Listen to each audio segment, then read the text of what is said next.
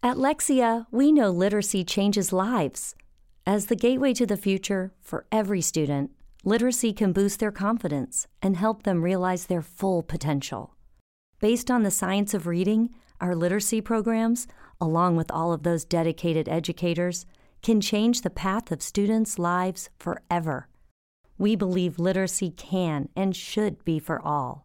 That's why at Lexia, we're all for literacy. Three, two, one. Never has there been a better time to be alive in human history. If you're not feeling it, you must discover why. Join Matthew Boulton in developing and applying a framework of objective optimism toward a flourishing life of meaning, health, and happiness. Here's your host, Matthew Boulton.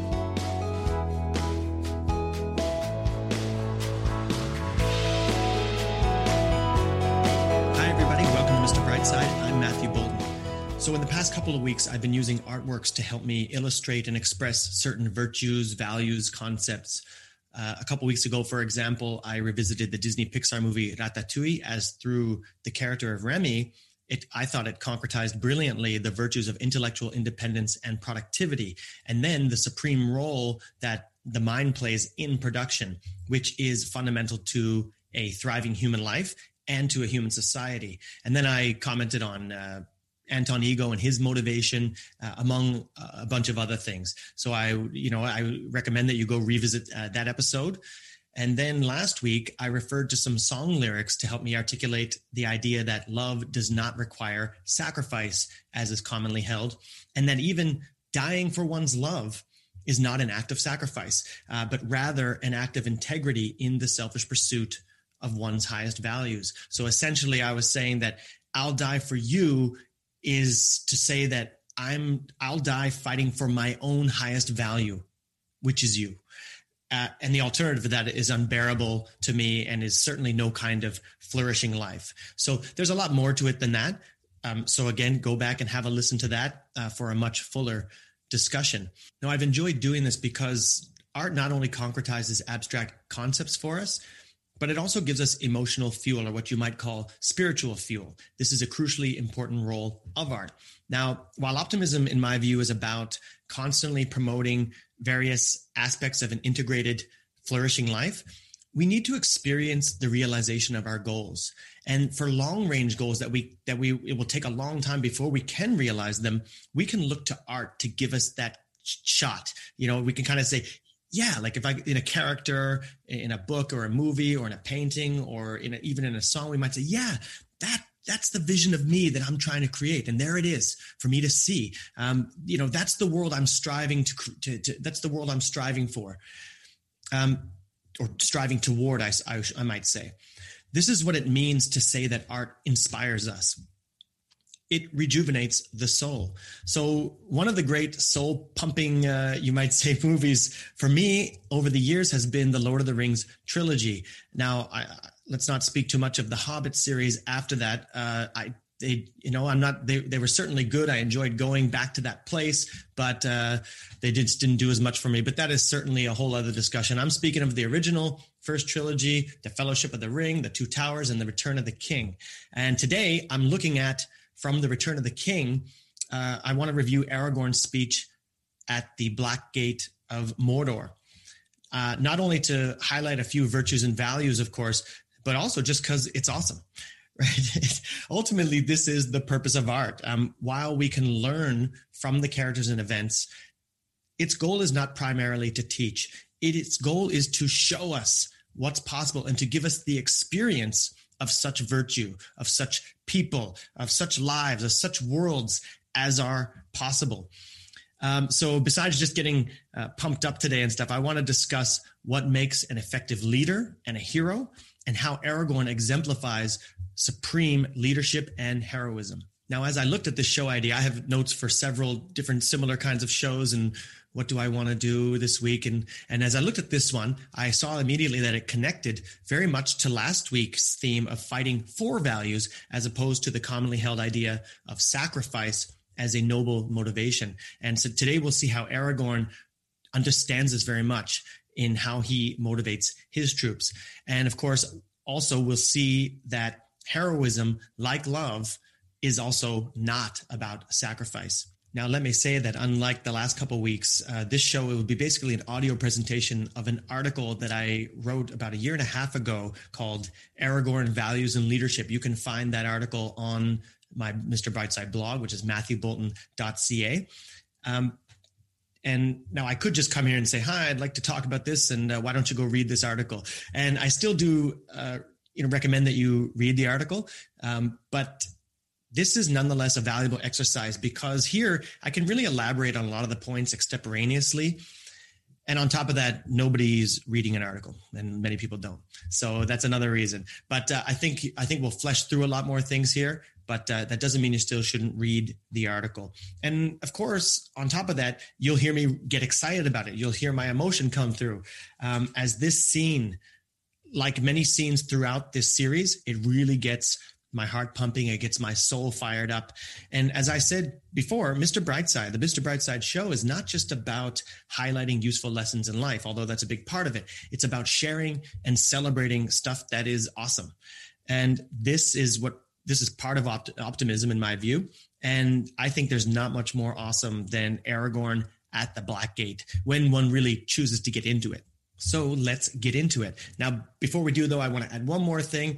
Uh, I want to say clear that I'm strictly talking about the movies. I don't doubt that the books may be better or whatever. Uh, fine, all of that. But I'm just discussing this character, this scene, etc. Qua movie. I'm not so much a Lord of the Rings nerd as I am a philosophy, morality, optimism, human flourishing, awesome stuff nerd. And um, I just want to stick with what I know. Now, this show today, what I'm talking about is really about how this scene was performed and portrayed on film anyway. So, and all that that experience offers us anyway. So, um, with all that, having said that, let's just dive right in. The game day speech can be a tough one. We've seen it in movies. We see people try it in real life. Your coach comes in, one player steps up, and it can be really be a hit or miss. And it's really important what you try to appeal to in the players and try to really get them fired up. And of course the epic battle speech is that much tougher because this is the stakes are way higher than even a sports game as important as that is. Um, now a good leader of course so imagine what you have to do. You have to assure your troops. You have to calm the faulty nerves and relieve their anxieties and their fears the things that might trip them up but at the same time, you have to rouse their courage, their passion, their determination to the fullest capacity right before the plunge. And in my view, Aragorn nails his speech at the Black Gate of Mordor in Return of the King. Um, this speech is among many lines and, and, and speeches that move me greatly throughout this trilogy. But this speech in particular acquires its own magnitude given the circumstances under it's delivered. This is uh, you know, this is the third film. There have been many epic battles and and lesser battles, and this is the penultimate. Is that a word? Battle. So um, now most audiences are properly uplifted, and and many people have regarded this as one of the great epic battle speeches on film of all time. But I want to look at today. What makes it so convincing and powerful? And in preparing for this article a year and a half ago, I went and looked at what other people were saying about it.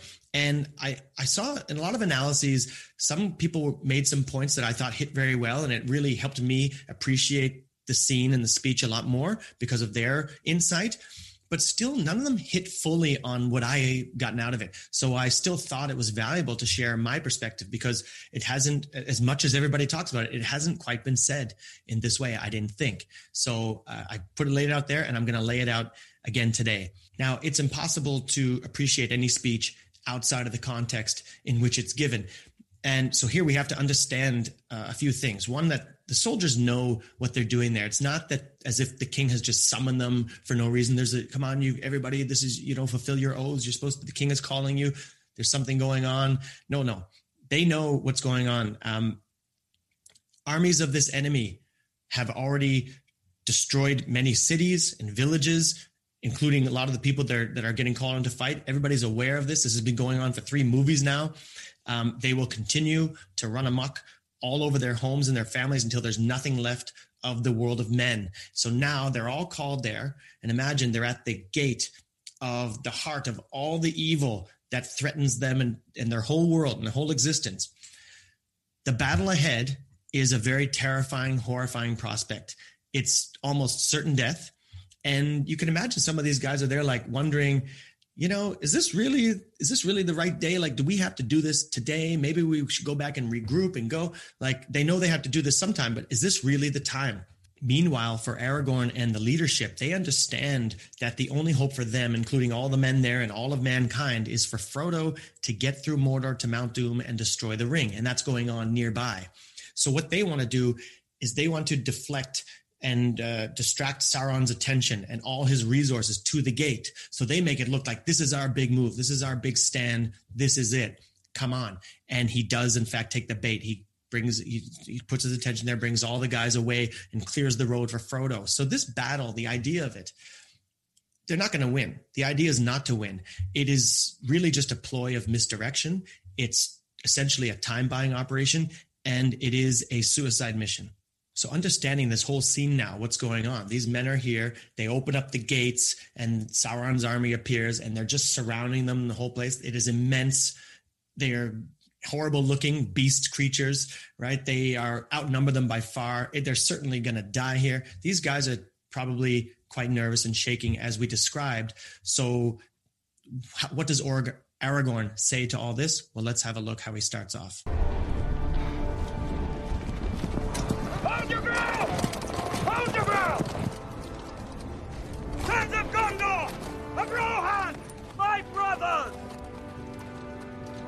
Okay, so this is really something right from the beginning. Now, Aragorn is a king, effectively, but uh, he doesn't really resemble anything that you would get in a stock image of a king, you know, where they sit on the crown, sit on the a throne and wear a crown and rule over anybody. He's never done any of that. He's throughout the whole trilogy, he's been kind of the king coming back, the heir to the throne, who is going to return uh, at, at the end.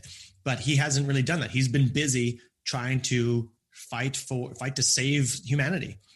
Um, he's been a soldier throughout this. He's been a swashbuckling man of action, and he's built a reputation as being among the very bravest and best of warriors, including all of these crazy battles and harrowing situations that he's gone through throughout three movies.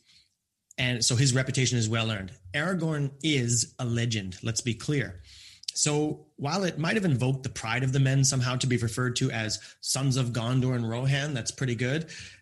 To be addressed on equal terms with such a man as this, this legend that comes out, would have made each man very proud and, and really good. Like this guy is my equal. He's trying to say to say to me.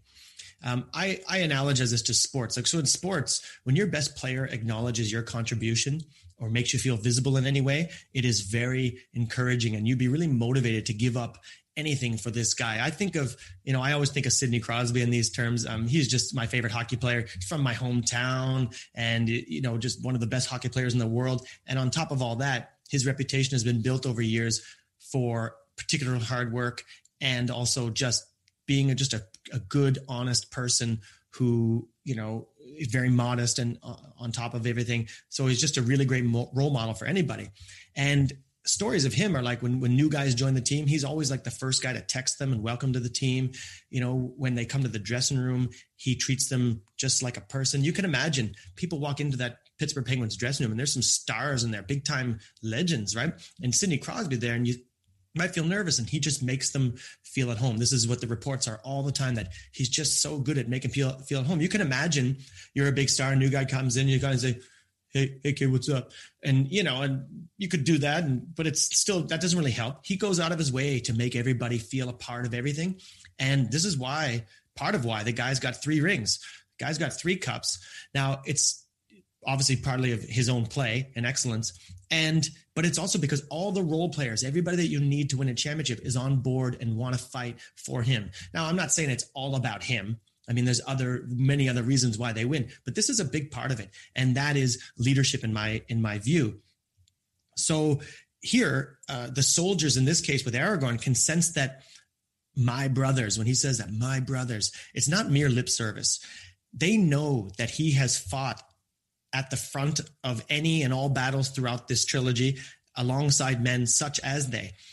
And it's true that you can you know Aragorn does not view himself as a lord, um, but he just views himself as a regular guy, just like they are, and he shares the same values as them, sharing the same goals that they do, and his delivery is sincere because it is sincere, and the men believe it. So you can imagine at first they're in their own like isolated, dazed world. They're just thinking about, oh my god, I'm going to die today. What is this? This is crazy and then this great man on a horse comes out. It's, it's Aragorn, this legend that's like you know some other world kind of guy. And then at the drop of his tone, he's he does all the hold your ground, and then he says, "My brothers," and it's just that distance from us to him is bridged, and immediately um, it starts to almost become an intimate address rather than a big, broad address to some nameless crowd. He i think in that moment the guys start to feel like brothers. I see in your eyes the same fear that would take the heart of me. Now here Aragorn further connects to the men. So he acknowledges their fear brings it right out and he acknowledges his own fear. He says it would take the heart of me. It's the same fear that i have. So the guys here don't have to believe that well, Aragorn's this great legend guy because he's not scared of anything and he's just superhuman and all that. It's like, oh, he's scared too. But you might think, well, but doesn't that just make them go, oh, he's scared. Oh my God, we're all we're doomed. No, it doesn't degrade him down to that. It, but rather it makes them think that, you know what, maybe there's something else that can account for his courage and bravery and uh, distinction in battle over the time. And maybe I can achieve that or, or aspire to become that thing too. So maybe I have what he's got too. Yeah, I get it. Yeah, I can. And, and they it rouse them to think that maybe they can summon this same attribute that they share in common. A day may come when the courage of men fails, when we forsake our friends and break all bonds of fellowship. But it is not this day. Oh, and wow, this is uh, getting it's getting more exciting as we go along here. So he understands that everybody understands now fear is common to everybody there. We all are scared, even Aragorn. And so they're just starting to bring forth their courage. And he refers, he, he highlights their courage. He refers right to it. The courage of men fails. And he ties it together now with friendship and fellowship. So he's just established strong feelings of their own brotherhood and with that, I think that any of these men would now repel at the idea of forsaking those bonds. So, in this way, I think that they feel an obligation to keep up their newfound courage. But beyond the fellowship of. Is it acceptable to go to Mickey D's just for a drink? of course it is. But good luck leaving with just a drink. It's more than a drink. It's a Mickey D's drink. And right now, a small Minute Maid slushie is just $1.59. So all you have to do is choose a flavor, like the tropical mango or strawberry watermelon, and enjoy like it's meant to be enjoyed. Prices and participation may vary, cannot be combined with any other offer. Ba-da-ba-ba-ba. Just the present company, they have to their own friends to consider. So Aragorn puts it to them that allowing your courage to fail here means deserting those whom one loves, one's friends. So in that moment, all the men there might have images of their loved ones flashing through their minds and what it would mean to abandon them to a fate of terror at the hands of this force that I might confront right here and now. So, with that, confronted with that uh, image, would you dare to allow your, your courage fail? And he says, Not this day. It's a very compelling mantra. I can hear it in my own mind. I can imagine that scenario and going, What? Like, I can uh, forsake my friends and break all bonds of fellowship, or I can, you know, if I just because I'm scared, I'd be like, Not this day. Screw that shit. Like, I am no, not this day. So I, I just feel it. I'm just like revved up, and nothing will make me turn away from this fight. An hour of wolves and shattered shields when the age of men comes crashing down. But it is not this day. This day we fight. So now Aragorn's pressing the issue. He elaborates this image. He says, Wolves seek to devour your loved ones and destroy everything that men have built. It will be shattered, crashed, in ruins, the age of men obliterated from history. Or is there, is there an alternative to this? Because by this time any person would be in such a rebellious rage at this kind of thing that I would accept any alternative. What can anything but this. And then he says again, it is not this day. And those words can refocus that energy and remind them that there is an outlet. You can fight. This day we fight. Okay. By all that you hold dear on this good earth, I bid you stand,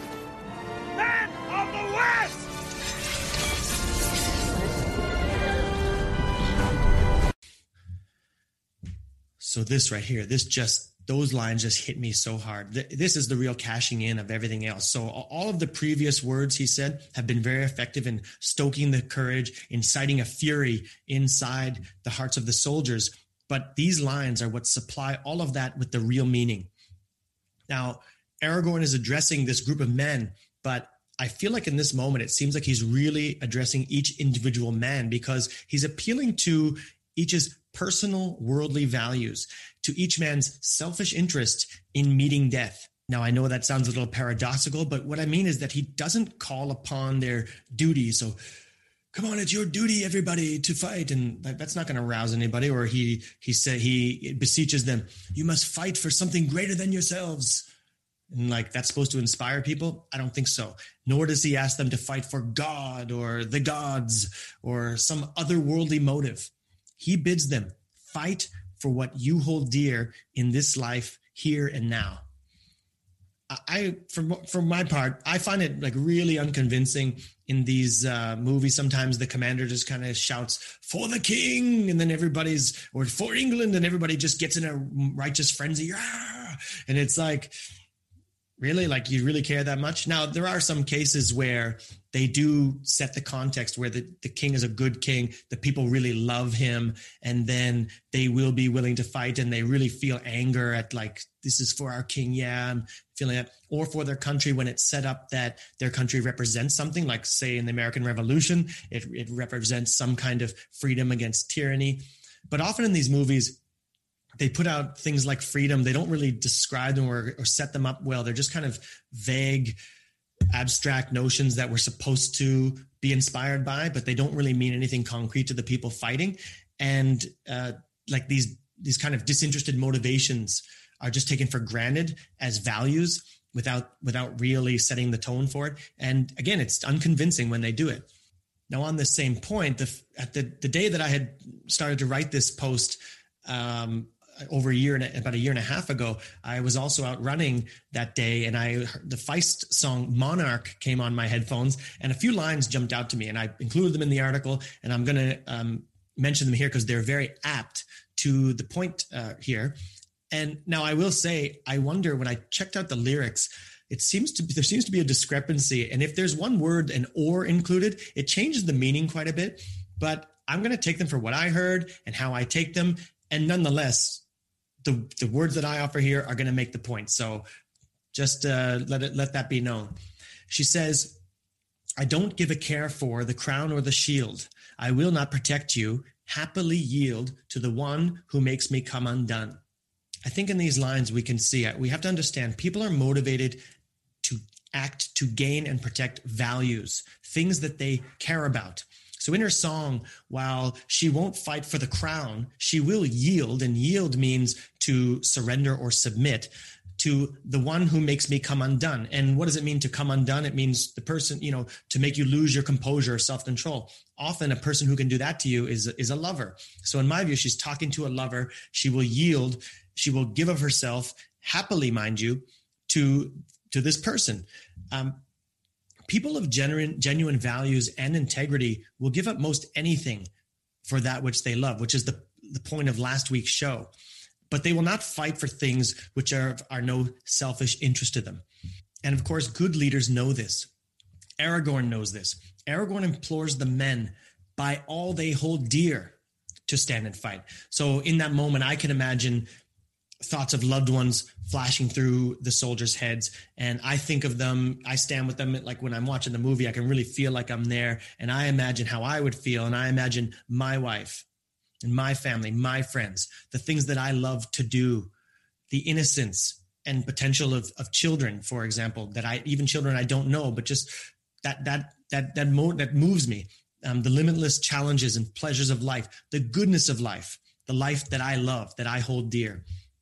And now I'm faced with the prospect of having these hideous monsters annihilate all of that. And not only that, this is after I don't fight and I leave the uh, leave you know people that I love to experience the terror of these gruesome beasts slaughtering them. Does that sound like a good alternative? Like so faced with that, I'm also faced with the prospect of confronting these horrible demons right here and now, likely to die, but set against that other alternative, which one is the better alternative to alternative for me? Which one is me pursuing my highest value? Yeah, I'll take death right now. Easy. But I wouldn't be moved to take on such a horror, certain death, etc., with courage on top of that if I were asked to fight you know, for my king or for my God or something like that. It just wouldn't have the same effect. But for all I hold dear on this good earth, taking that seriously and seeing clearly what it all means, that fury that was built up inside me, and it would now be focused under a fierce passion and conviction and determination with a focused goal and a in a you know a, hatred or uh, rebellion against the annihilation of my values. My courage now would be filled to the brim, and I would basically be like Zen. I would fear nothing. And I'd be just so pumped up and on the edge, and I'd just be waiting for Aragorn to give the word. But Aragorn doesn't give a word. So, as we talked about earlier, the reason that his words had hit with sincerity so much to the men is because his reputation had been built upon walking the walk much more than talking the talk. This is a man who fears letting people down, letting people that he loves down more than he fears death. So, what he does in this next moment speaks louder than words, as they say, but it speaks with way more force than anything he might have said. It's crazy. Imagine that everybody here is charged but restrained. The atmosphere is so tense that this like horrible, colossal enemy stands across the field at the Black Gate, right? And it's like almost that like it's it's ready to go and it just one little movement of anybody is just going to set it all off loose it's that charge and aragorn having everybody ready to go at his command. He doesn't it's not like he looks around and is like okay guys on the count of three we're going to go okay? One two, you guys sure you're going to go right? When i say we're going to go together good. Like he doesn't do any of that. And he doesn't even do the classic one where it's like they're all pumped up and he's like charge! And then they all start running and then he takes off with them or you know just a step with them. No he doesn't do anything of the sort after a brief and very dramatic exchange with sauron it's a seemingly private exchange. It's almost like a, a telepathy of sorts. You can hear him whisper to aragorn and call him forward and they have this little exchange and i don't think uh, other people can hear it. After that, he turns around to his friends and he says, for Frodo. And of course, after three movies, these words are charged with loads of meaning. Um, it, you'll have to know more. And, and again, refer to last week's episode to hear what for somebody else really means. It's really about this is their chance. Frodo has demonstrated bravery and courage beyond anything they could have expected. And for us to not give it here, it's it's for him, but it's for our cause. It's for us. So after he says that, as I said, he doesn't say charge or scream at anybody. He just takes off on his own. He just goes rushing off towards this immense army, this enemy. And it's amazing because everybody's so quiet and you can even hear his footsteps, like the patter of his footsteps and his wind flapping in the in the wind because it's it's uh it's this glorious spectacle. It is sublime, is what it is. And it just embodies everything that Aragorn's about. It embodies leadership, heroism, everything. And uh, wow. Now I say wow, and that's exactly it. I mean, it's a few seconds before anybody follows them at all. And it's not because they're hesitating because they're scared, like, oh, do I really have to go now? It's just because they're so stunned with awe at this magnificent feat. They're just like, look, is that what is that? What am I looking at? Is this is this is the most amazing thing I've ever seen? Right. So it's only after Merry and Pippin finally break out of the spell and they kind of they they they run out rushing start screaming. And then uh, you know and then everybody the paralysis is kind of broken after that and everybody snaps out of it and starts rushing. Ah! and in my view i feel like you'd have to be some kind of really cowardly subhuman in effect to resist just charging out with all conviction after him after you saw something something like that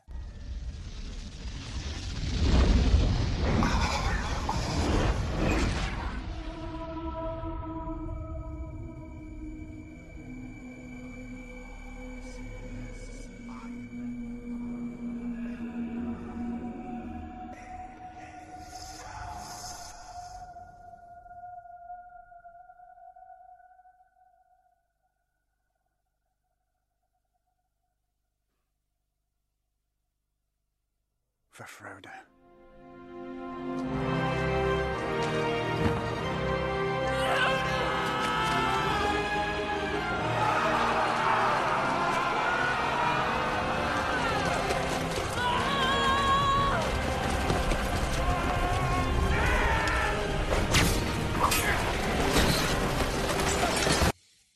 And there you've seen it now for yourself. So for some of you, you've relived it because you've seen the movies. For others, it's the first time. And I will say it does take, as I've re- been repeating, that three long movies before we can get all of this out of the scene. And I and I really know that my words, everything I'm saying here, even with all the passion, it would fall embarrassingly flat uh, without any context. Just watching that whole that whole clip.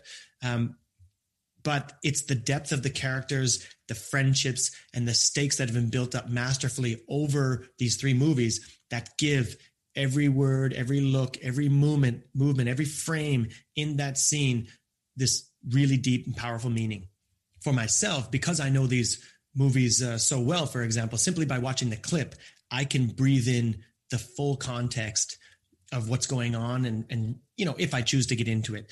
Um, and when i do choose to get into it and and just get break, transport myself there uh, my heart and my eyes can can well up at the expression of of this this great expression of brotherhood friendship fighting for human values and of course at this uh, heroic sight of aragorn so that's pretty much it, guys, what I have to say on that speech. But I, I will say a final word in a minute uh, to sum up. But first, let me uh, encourage you to go read the article anyway. If you want to review what I what was said here today, the article is a concise presentation essentially of what I've said today, about a 10 minute read perhaps. And if you like it, uh, go ahead and share the article. It'll be very good. Um, on top, you may share this episode and share the show in general, of course. I also encourage you to ask questions if you have any questions about a point I'm making here or a challenge to it or something that or something you want to add, please make a comment, ask a question in the comment section where you consume this show. Of course, you can also go to the Mr. Brightside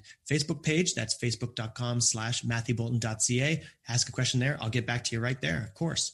All right, then. So let me say in closing that you can say what you want about these movies. I know they're just on TV so often. You see them so uh, repeated so often that they they might lose their luster after some time. And but and I think we forget how great they were, especially because there's so much quality TV and movies today, amid an ocean of crap, mind you. But there still is so much quality today that that we forget the context of the time uh, when these came out and and how great they really were. I remember going to the movie theater and just being blown away. It, it was rare that I had had a movie going experience like that. So I say to you, if you somehow never seen these movies, I say set yourself up theater style as close as you can get to theater style and really so you can really get into that world and go there you'll see some depictions of brotherhood friendship um, heroism fighting for values on a very epic scale uh, so there's a lot more to say about these films, but I digress for right now. As for today's theme, I urge you to think about your own life in terms of gaining values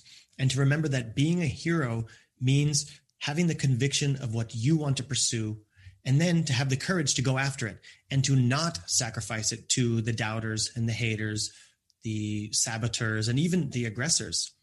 And to the extent that you want to motivate others to join you in what you think is good and right, you ought to appeal not to any sacrifice for a noble end, but to all they hold dear on this good earth. I'll see you guys next time.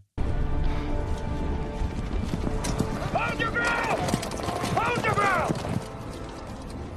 Sons of Gondor! Of Rohan! My brothers! I see in your eyes the same fear that would take the heart of me. A day may come when the courage of men fails, when we forsake our friends and break all bonds of fellowship. But it is not this day. An hour of wolves and shattered shields when the age of men comes crashing down. But it is not this day. This day we fight. By all that you hold dear on this good earth, I bid you stand, men of the West!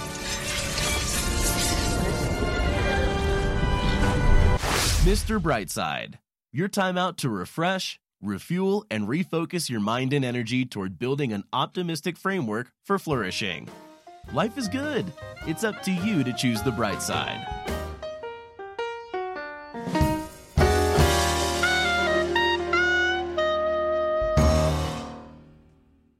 At Wendy's, we make breakfast better. Like with our Breakfast Baconator. Better from top to bottom bun. Savory sausage patty? Better. Crispy oven baked bacon? Better. Fresh cracked egg? Better. The Breakfast Baconator might just be the greatest breakfast sandwich of all time. So you can keep settling for not better, or you can get a better breakfast from Wendy's. Tough choice. Choose wisely. Choose Wendy's better breakfast. Participating U.S. Wendy's during breakfast hours.